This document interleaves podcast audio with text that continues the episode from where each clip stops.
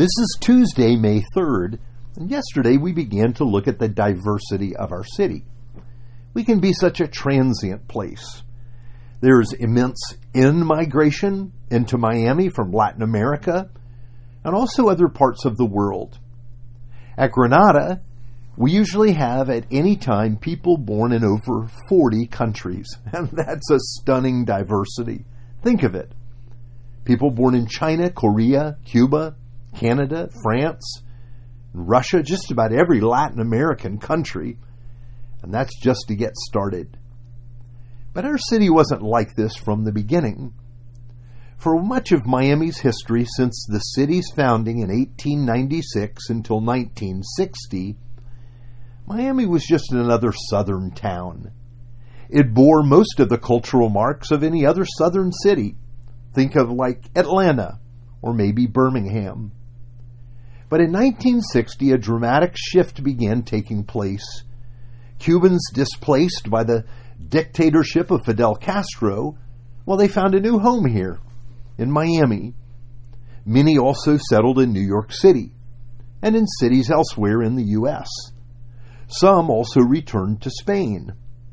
But Miami felt the greatest impact because of the sheer numbers that came here.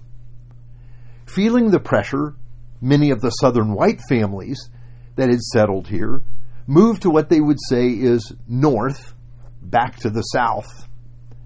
Now, following the waves of Cuban immigrants that began in the 60s, there have also been successive waves from other Latin American countries that have experienced economic collapse or political upheaval.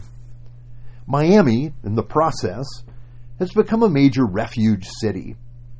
The transient population exploded along the way. Now, Miami is one of the most transient cities in the United States.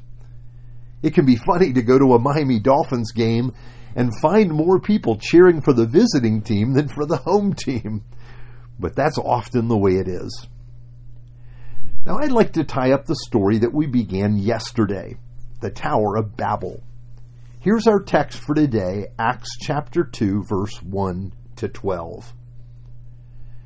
When the day of Pentecost arrived, they were all together in one place, and suddenly there came from heaven a sound like a mighty rushing wind, and it filled the entire house where they, that's the disciples, were sitting.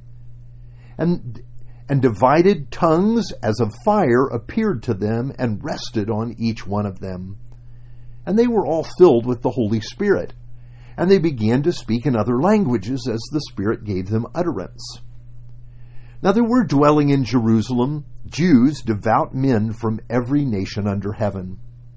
And at this sound the multitude came together, and they were bewildered, because each one was hearing them speak in his own language. And they were amazed and astonished, saying, Are not all these who are speaking Galileans?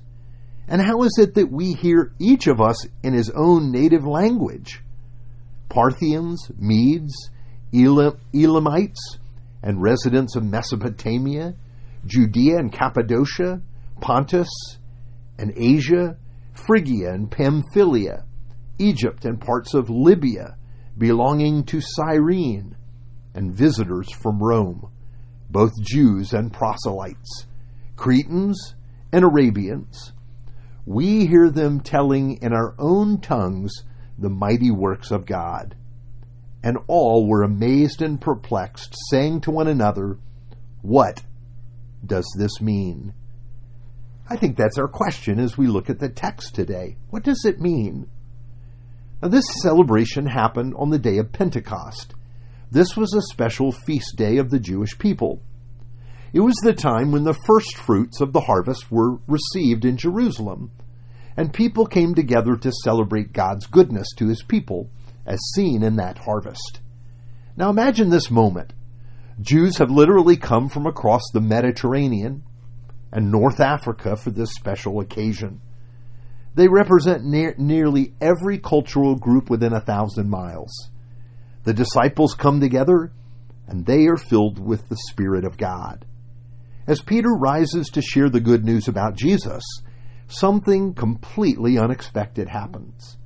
The people, Though from different cultures, and though they speak different languages, they can all understand the same message.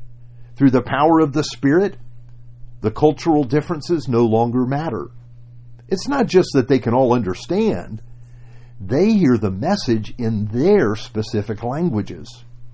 Now, of course, this is something only God can bring about. I think we're meant to see in this how the gospel breaks down walls that separate people. Yes, the good news is not just for one group of people. The way to God through Jesus is open to everyone that comes by faith. Everyone that calls on the name of the Lord will be saved. That day, 3,000 people responded to the message that the Apostle Peter shared. Now, thinking about the day of Pentecost, we need to remember that this was the day when the people thanked God for the first fruits of the harvest. And this became the first great harvest of the church. Yet it was also the day they celebrated the giving of the law on Mount Sinai. That happened on this same day. The Lord delivered the law into Moses' hand on a day that later came to be celebrated as Pentecost. That's right.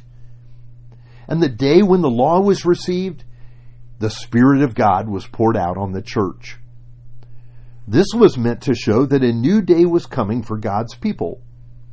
They had been led by the law, but now they would be guided by the Spirit of God. But there is one other significance. This is the reversing of what we heard about yesterday. What happened at the Tower of Babel. Do you remember how God confused the languages there? But here the confusion is gone.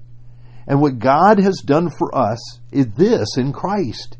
He guides us by His Spirit and he has broken down the walls separating human beings. Now, we don't have the time to apply all of this today, but to start, we can see God's plan in Jesus is to bring unity to the peoples of the world. Jesus provides the peace we long for so that we can become brothers and sisters in Christ. This is the unity we are to know as one people at Granada in a great and diverse city like Miami. It is this gospel we see applied in our small fellowship of believers. We have the privilege of being part of what God has planned in Christ. Let's pray. Gracious God, our Heavenly Father, we think of your manifold wisdom in planning the way for us to come to you through Jesus. And we can see how you've opened the way through the grace of Jesus to everyone Thank you for extending this grace to us and teach us how to love one another and how, how to welcome those to our sit, that come to our city and our church. For we pray in Jesus' name, amen.